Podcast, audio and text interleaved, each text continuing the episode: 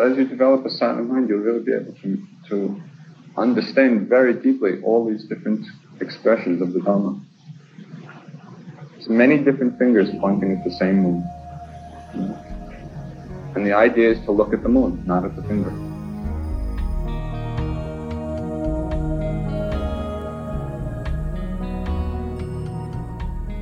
Welcome to the Joseph Goldstein Insight Hour. This podcast is an expression of our shared interest in self discovery. Join Joseph as he shares his deep knowledge of the path of mindfulness.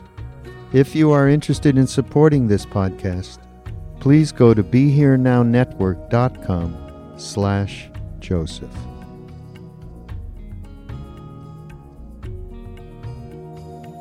Depending upon these sense organs, contact arises.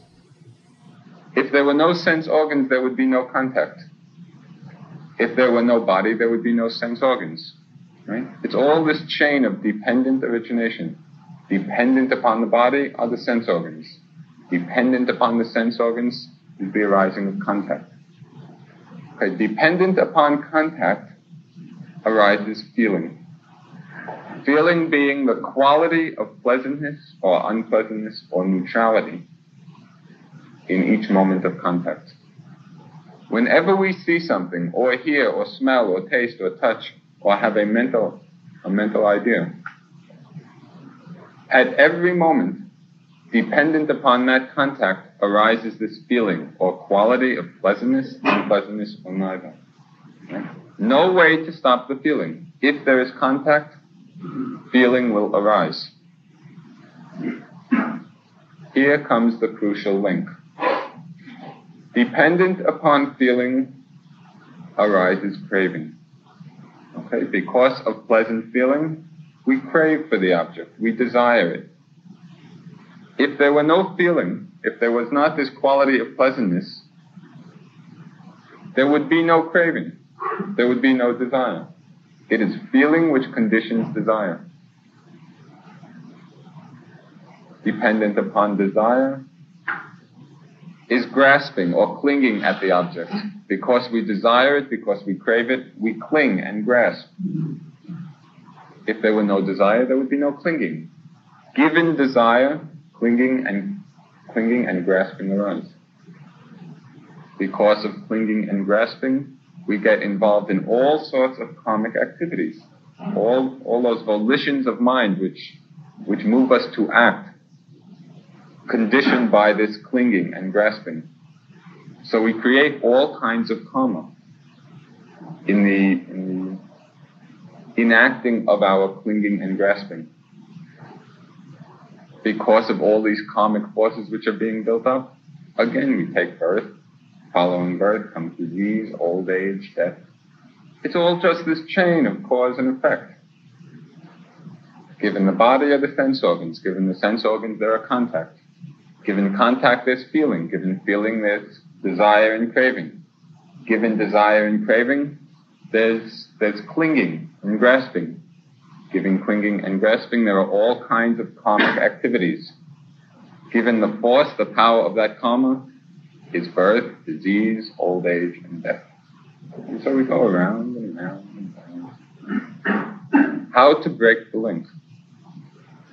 There's nothing we can do about having a mind body because it's there already. We find ourselves in that situation. The sense organs are there. Given the sense organs, contact will inevitably arise. With contact, automatically feeling is going to come. And just at that point is where, through the development of mindfulness, we can break this chain of dependent origination. If we are mindful, feeling does not necessarily give rise to craving, to desire. If we are mindful of the feelings as they arise, of pleasantness, unpleasantness, or neutrality, no longer are we mechanically running out this whole conditioning process of clinging and condemning. Rather, we're simply aware, feeling pleasant, pleasant, unpleasant, being very mindful, not identifying with the feeling, not taking the feeling to be self. not clinging to the pleasantness, not condemning the unpleasantness. And it's right at that point in this chain that we can that we can cut it. We can break this conditioned conditioned reaction which is driven on by ignorance. If instead of ignorance at that point between feeling and craving, we, we insert wisdom and mindfulness, so then we begin to decondition our minds, right? No longer feeling leading to craving, but feeling leading to detachment, to wisdom, to mindfulness, to understanding. And that's the path to freedom. If we don't crave, there's no clinging. There's no grasping. If there's no clinging and grasping, there's none of that buildup of karmic force involved in that grasping. If there's no buildup of that karmic force, there is no longer rebirth. If there's no rebirth, there's not getting old, there's not disease, there's not death. So, right at that point, when feeling arises, as it always will at every moment. It is a common mental factor, which means it's present in every moment of consciousness. If we are mindful, we stop this whole chain of conditioned relationship. Right? It's the way, it's the way to freedom, to enlightenment, to liberation from this wheel that we find ourselves on That's why mindfulness is at the very heart of all the spiritual teachings. The name of it does not matter. You can call it mindfulness or awareness or self remembering or zazen or dzogchen in, in Tibetan. The word, the concept describing that state is completely irrelevant. It's the quality of mind which is moment to moment aware of what it is that's happening without clinging, without condemning, without identifying it as being self. Just observing the process, observing how everything arises and passes away. Seeing that impermanence, experiencing that very deeply, is the first taste of freedom. Right? No longer, no longer reacting very mechanically to what's happening, but just observing the flow observing this process of incessant change, change without reaction. In the Diamond Sutra, there is one line which contains the essence of all teachings, of all teachings leading to liberation, leading to enlightenment. And that is develop a mind which clings to naught. Develop a mind which does not cling to anything at all.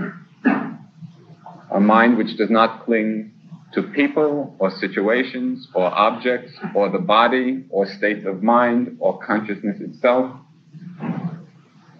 A mind which is free from any clinging whatsoever on any side. That's freedom in the moment and leading to ultimate freedom. To release from this this wheel of samsara. And the whole thrust of mindfulness training is exactly that development of mind moment to moment, which is not grasping, not clinging at anything. To see everything as process arising and passing away.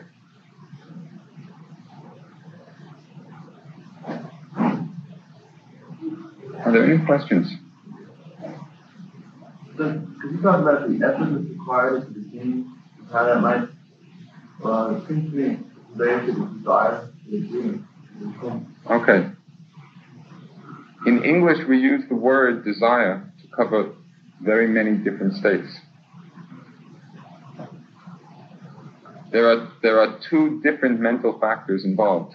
One is the desire, which is involved with greed or clinging, right? The other is a mental factor which in English is also called desire, but is, is not involved with clinging, but rather the motivation or urge to do something. Right? That mental factor can operate without any clinging at all. In other words, the desire for enlightenment is to be understood in terms of the urge to do or the motivation, not in terms of clinging at an object, even enlightenment, because that's not how it happens. It's just this motivating force which arises because of a certain degree of wisdom and understanding. You understand how things are, so the motivation arises to get free. There's no clinging, no, no greed of mind involved in that. But it's confusing in English because we say desire for a sense object, for example, and desire to do something, desire for enlightenment. In English, the word is the same, but they represent two very different factors of mind.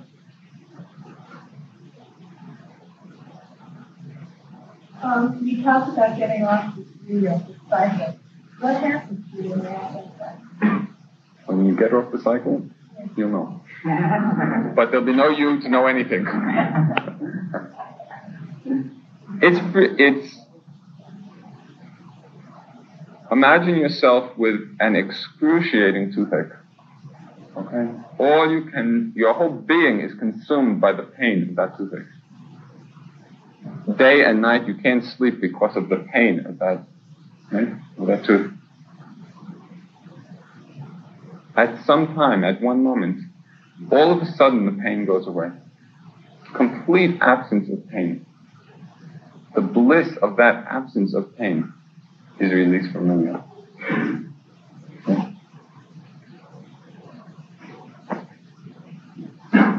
Well, I just want to say that I'm very glad uh, that you're talking about mindfulness because I think it's really important.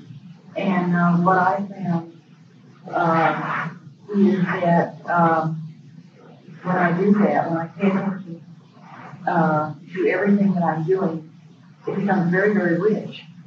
And um, as you were talking today, it occurred to me, I'm not gonna, am I going to be clinging to that? You know, like the shadows are so beautiful, or the sky, or the clouds, or maybe even something petty. That's that's what we talked about uh, the last time the, the cultivation of certain wholesome factors of mind, the spiritual faculties. And when they become predominant, they too should become objects of the meditation so that there is no attachment to them, even to the wholesome ones.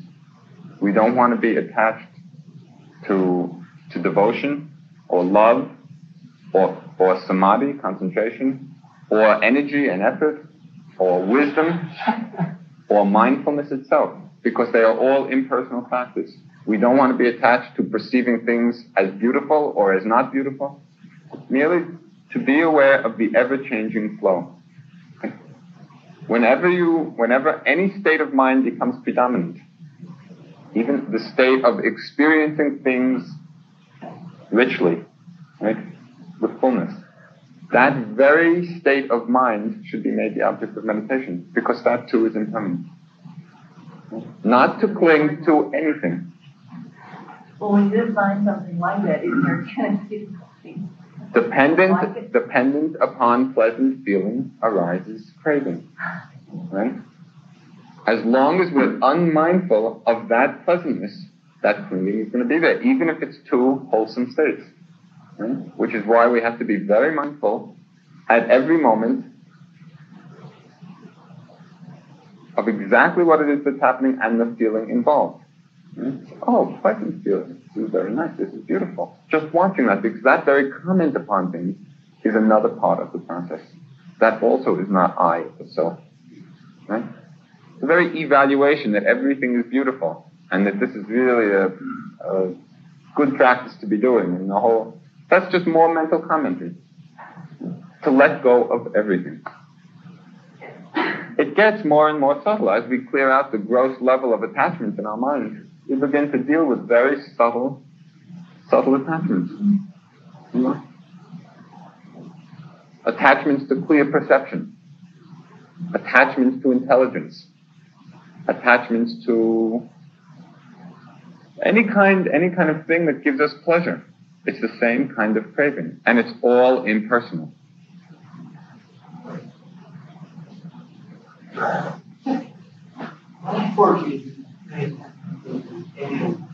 During the day, but I find that it seems like I make so many movements, so many attempts. I, I'm very. There's just one rule, and that's to be as mindful as possible. It will evolve. In the beginning, we miss a lot of things. When the mindfulness is strong, a lot more gets picked up. So it's just practice, and, and the idea is to be as aware as possible, to be as conscious and mindfulness as you can. Um, this is a question that's come up before, but I feel very unsure of the difference between the witness Okay. It, it's exactly the same thing, except that there's there is witnessing without the witness. And that's why there was some um, slight lack of clarity, I felt, last night in the statement that the witness also is some, some part of the ego. If there is a concept of witness, then it is, because it's identifying with the mindfulness. Right? It's taking the mindfulness to be self, so it becomes it becomes an extension of the I thought. In fact, the witness does not exist. All that there is is this mental process of witnessing, right? The mental process of mindfulness, which is not I and not self and not mind, and we should not identify with that with that process. It's just a mental factor working in its own way. And then it is it is completely free of any of any self or ego orientation. It's just the mental factor of mindfulness functioning to know the object, to be aware of the object. No self involved in it at all. So it's witnessing without a witness. And It's just witnessing going on. Does that clarify? Why don't we sit about 15 or 20 minutes? I have a question about practice. And that is yesterday during the lecture, or, other, what I to be a fear reaction, something or other, and I had uh, a very feeling in my stomach, a lot of was generated there. But I sat for about five minutes trying to trying to find out what was going on, and I couldn't. And it was like throwing me completely out. Right. And you know, I, I didn't know what to do. Eventually, I figured out what was happening with the fear. That's not the. It's not uh, so important to try and figure out why things are happening, right? The the development of mindfulness involves being aware of what it is that's happening. If there's a tightness in the stomach, that should just be made the object of meditation. Just observe it. If there's some pre- predominant mental state involved, then that should be made the object of the mindfulness. What was happening was that they were both happening. Okay, that you can you can be with whatever predominant in the moment, and it can be back and forth. But it's not so useful to try and analyze why things arise because the causes are very many and very subtle, and it could go back ten thousand lifetimes. You know, there's no knowing what there's no knowing the whole chain of cause and effect involved in a particular thing happening, and it's irrelevant. It's all we're interested in is being mindful of it and watching how it comes and goes. Okay? If you're letting go of it, not identifying with it, it doesn't matter why it came. Right? So it just undercuts that whole level of analysis. It's just it's just being with the process. Right?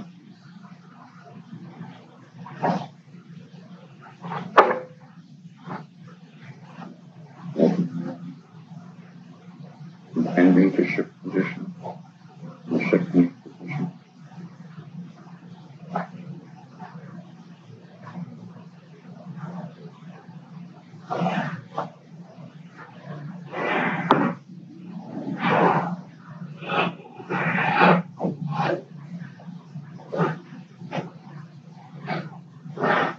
Any questions?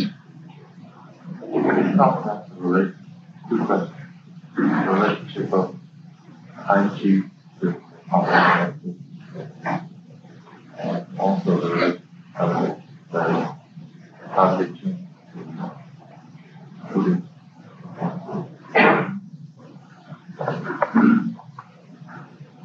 Chi is done mindfully, which is the whole the whole teaching, is mindful movement. It's mindfulness. You're cultivating mindfulness movement, so I don't see any difference at all. And I don't really see any difference between Tao Te and Buddhism. As you begin to understand the process in yourself with a silent mind, right? Not, not on the concept or intellectual level, but really experience the Dharma within yourself. Then you then you'll be able to relate very easily and very deeply to all the different expressions of the teachings. You can read Taoism or Zen or Chinese or the Tibetan Buddhism or Southern Buddhism or a lot of the Hindu scriptures, and it will just be talking to you. It will be talking to your experience. But as, as long as there's um, the staying on the intellectual level, then you get into comparisons and distinctions and all all academically, right? Because it's not it's not coming. The understanding is not coming from your experience. So as you develop a silent mind, you'll really be able to to understand very deeply all these different all these different expressions of the Dharma. It's many different fingers pointing at the same moon. And the idea is to look at the moon, not at the finger. Um, if I follow my information, I know that uh, I end up with very light breathing or 15% almost. And what I've been doing instead, I think, is, is forcing breathing. No, you should. But it seems like uh, which one know is not breathing at It's okay. You can. When when the um, the breath gets very fine and very shallow, try to make the mind as fine. Okay, just to, to be aware of that very fine breath. And that, that brings the, the mind to a much more subtle level. When the breathing is not apparent at all, be aware of, of the other things that are happening, like sensations in the body or your sitting position. If nothing is happening, like if you really lose body kinds of awareness, be aware of the knowing process. Just the fact that knowing is going on, right? even without an object, without an apparent object. So the knowing, the consciousness itself becomes the object of the meditation. Don't force the breathing because it's very tiring and it's not a breathing exercise. That happens quite commonly in the course of practice. Sometimes the breath gets very, very fine. Just let it be as it comes.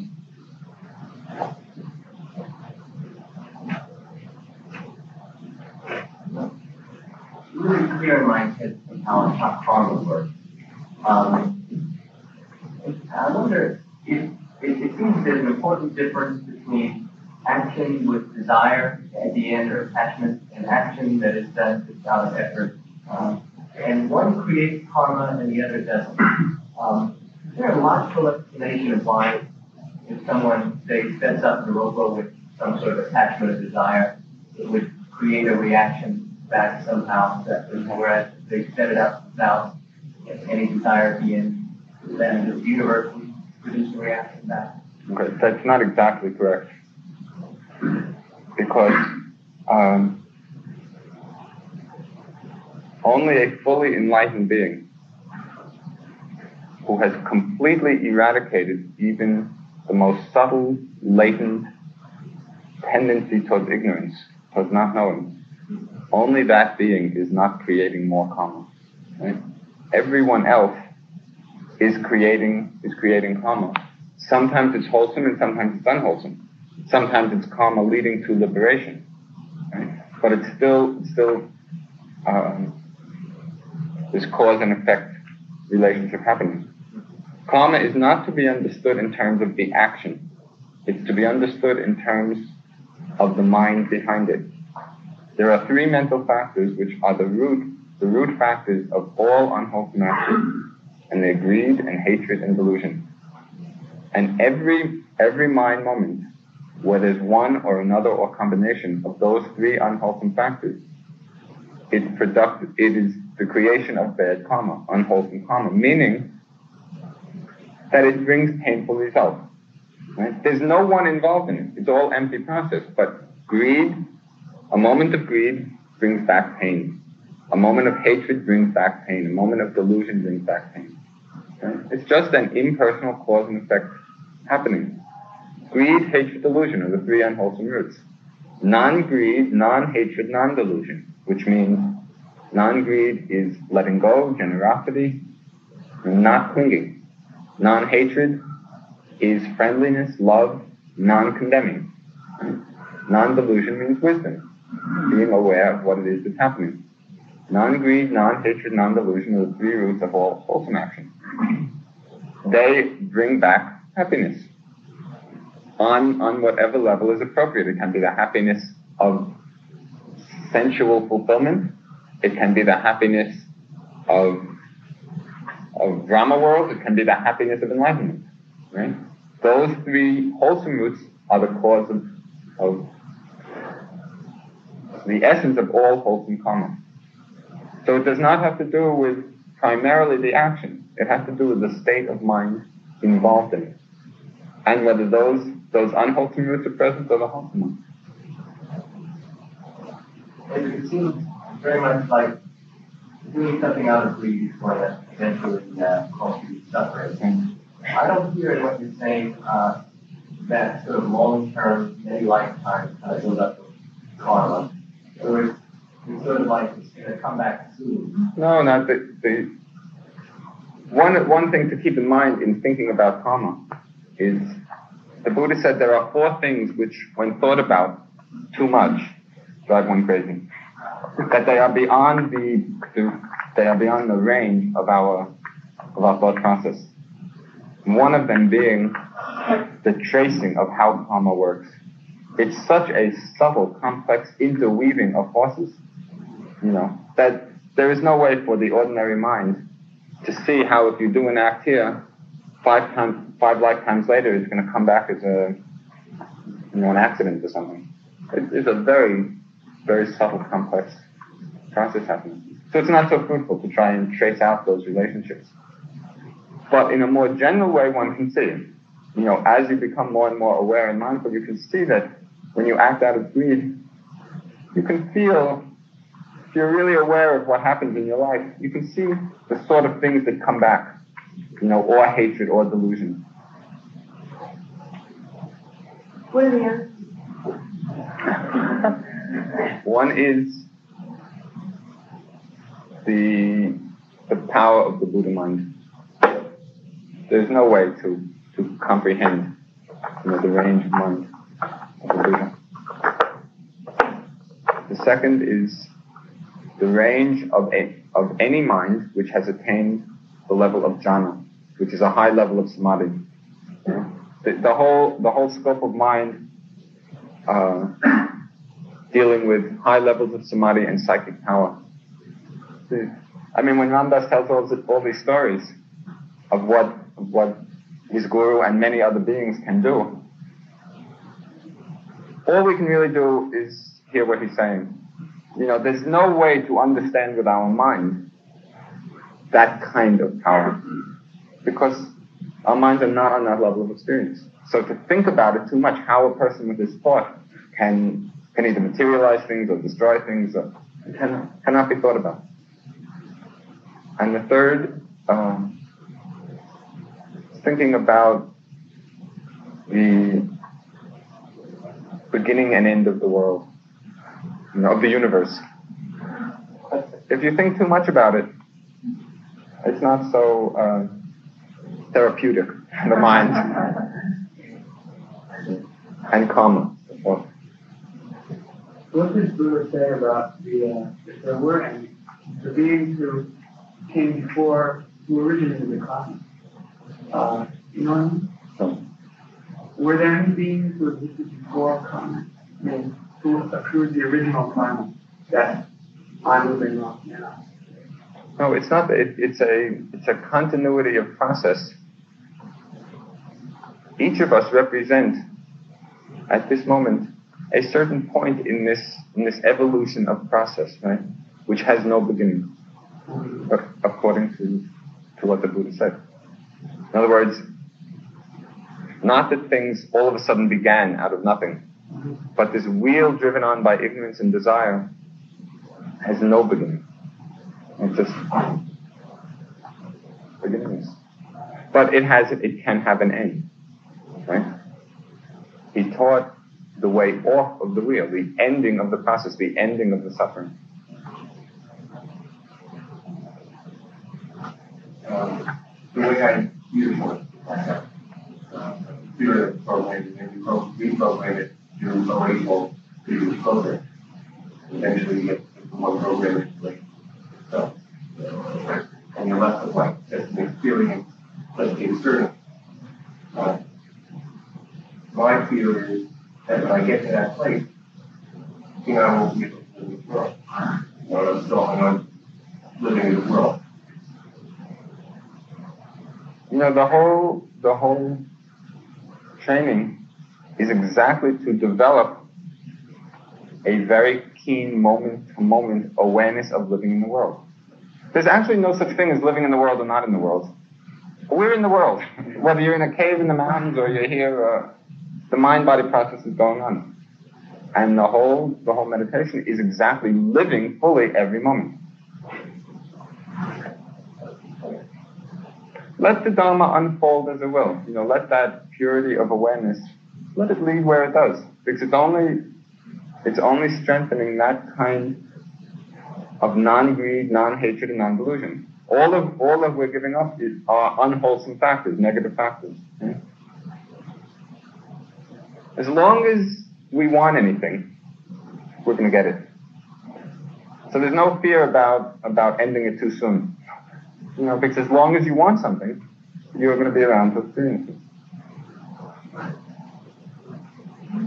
Uh, in regards to the last question, it, it, what I experienced is, uh, I expect to experience probably some is cycles of, uh, both maybe greater bliss and greater suffering as a result of starting on the path. I'm sure that there's phases, I wonder if I guessed it, I'm asking you, are there phases you go through where you start looking around and things that you accepted and live with somewhat comfortably, start, start. Maybe feeling compassion for people who seem so doing so much condemning, and forgetting, and people that you care about, and and much of your previous life that you had been living was so filled with that, and that so you don't feel at home there anymore, and uh, and and that's something you have to become mindful of and accept and not cling to. Yeah, but there are cycles, aren't there, of an out of place feeling, and then uh, you have to do some more a new kind of work that you don't have to do it over. When you get back home or the world. Yes, yes, I do. Um, In fact, I'd be curious about how you handled it. If there's anything in your, um, that you, at some point you were not in the mindfulness practice, and then you got into it, and then you came back, and you went to India and came back. Uh, that would be great changes, it makes relating to people much easier. Because the whole the whole uh, development of mindfulness is a very non-judgmental state. And when we stop judging ourselves then automatically that whole process of judging others gets less and less and less. And you see that you can relate to everyone right? Whether they're practicing mindfulness or not practicing mindfulness. If there's no judging going on then there's a very easy, simple relationship, right, that happens. And depending on circumstances and, and one's own, you know, whatever you happen to be doing at the time, will dictate where you're living and with whom. But the, the quality of the relating to people gets very, very easy. Non-judging is so nice. and one interesting exercise, which I found super helpful, right? Which you can experiment with. As I was first getting involved, you know, in this kind of training.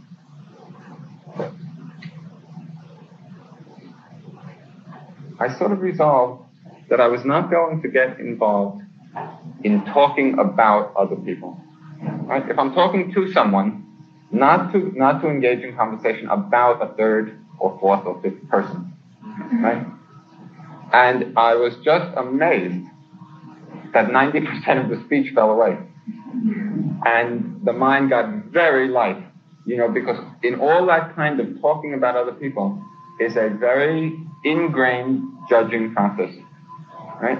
And as soon as you just cut off that whole expression of it, you find the mind very much free of that, of that judgment, judgment level. And you just might experiment, you know, and see what it does for your mind when you stop talking about other people. Which does not serve any purpose anyway. It's completely useless talk. Right? And I just as, as a further suggestion, you might think, well, I'll just say nice things about other people. You know, I won't say the bad things. But I tried that. And it's very easy to slip back into the old habits, you know. So it's really good just to cut off that whole that whole realm of useless speech.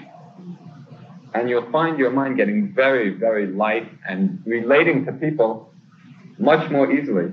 Because we carry around a lot of below the awareness threshold guilt of having said something and, oh, maybe that person's going to find out. You know, we're carrying it around with us. And it just eliminates that whole heaviness and darkness of mind. It's quite an interesting thing to do. And you'll see how difficult it is, how, how habituated we are to that kind of talk. Yeah. Um, then you said that those guys, they Right. The, the whole training is not to judge what's going on inside. Right? Not clinging, not condemning, not evaluating, not commenting upon, not choosing, just being aware. Right? If judgments start happening, the very judgment should be the object of meditation, not to identify with the judging. So you just see that as part of the process, and it comes and goes very quickly then. Because like I've, I've tried it visualize as the mindfulness develops and gets more and more finely tuned to what's happening in the mind and body, you will, you will become free of them. Because the whole training is exactly in not judging, in being aware of what's happening without evaluating. Right? Um, actually, coming from uh, meditation, you have to show, meditation is not just anyway, do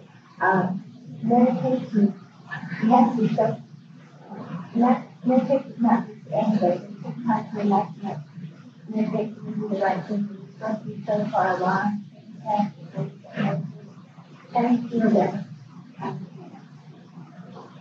There are two different kinds of meditation heads. One is the development of samadhi, and one is the development of mindfulness. The development of samadhi or concentration requires very special circumstances. Otherwise, you're fighting, it's just fighting a lot of obstacles. Whereas you need a very quiet place and very secluded place without disturbances, with nothing, with no obligations or responsibilities. So you can devote yourself to that development of one pointedness of mind. And that's the way to do that kind of meditation properly. Mindfulness means just being aware of what it is that's happening moment to moment. There is no time at all when mindfulness is inappropriate. Because it just, it's not doing anything, it's just being aware of what is already happening. The alternative to mindfulness is sleeping. It's a state of sleep. So there's no, there's no question about whether I'm ready to be mindful or, or where I should go to be mindful. It's starting right now from wherever we are and just cultivating that fact of awareness. Does that answer you? About someone who has trouble getting in touch with, his emotions or feelings about him? I don't know, it kind of seems like it could be a dangerous point for someone who, who's not in touch with, with his feelings and his emotions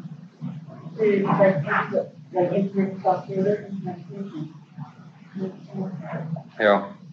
Uh, that can happen. That also is a uh,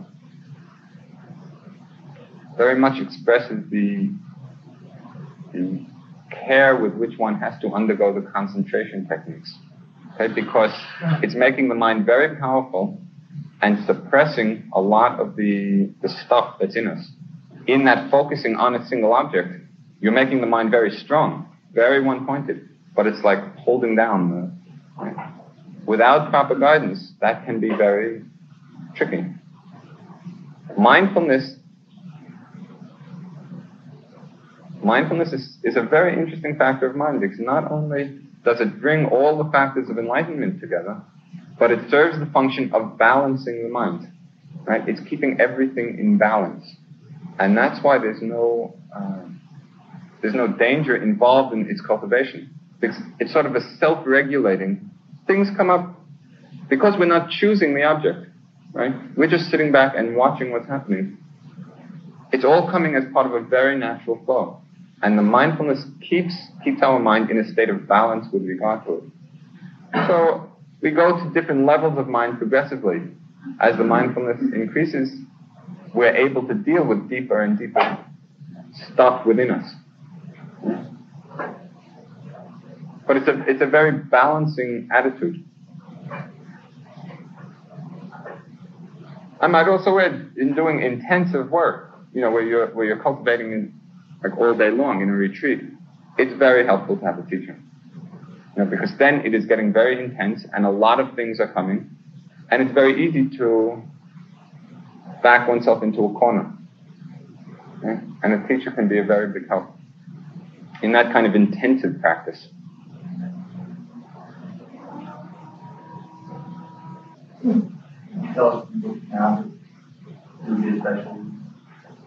A very good book describing the details of this practice, right? Just the technique, what to do, is called Practical Insight Meditation.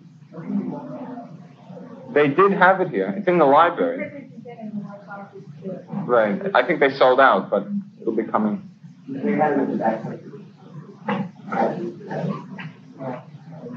Uh, there'll probably be more. That's a very good book on the technique, right? Just practical insight meditation. Mahasi Sayadaw, who is my teacher's teacher in Burma, who is a very famous meditation master. And he's the one who sort of reintroduced this whole system of mindfulness training, you know, in Burma.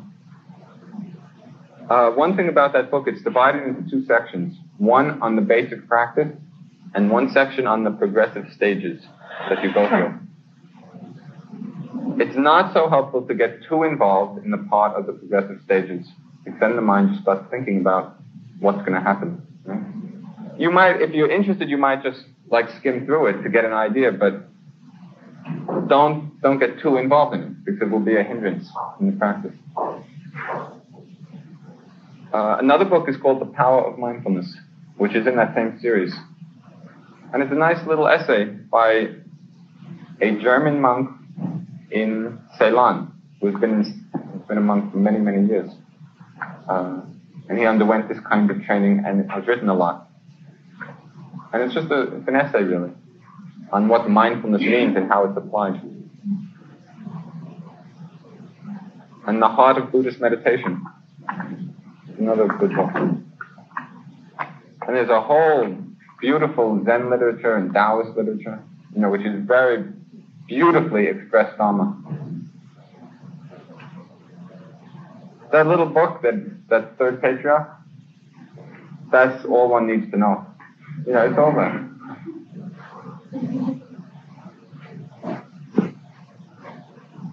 Any other questions?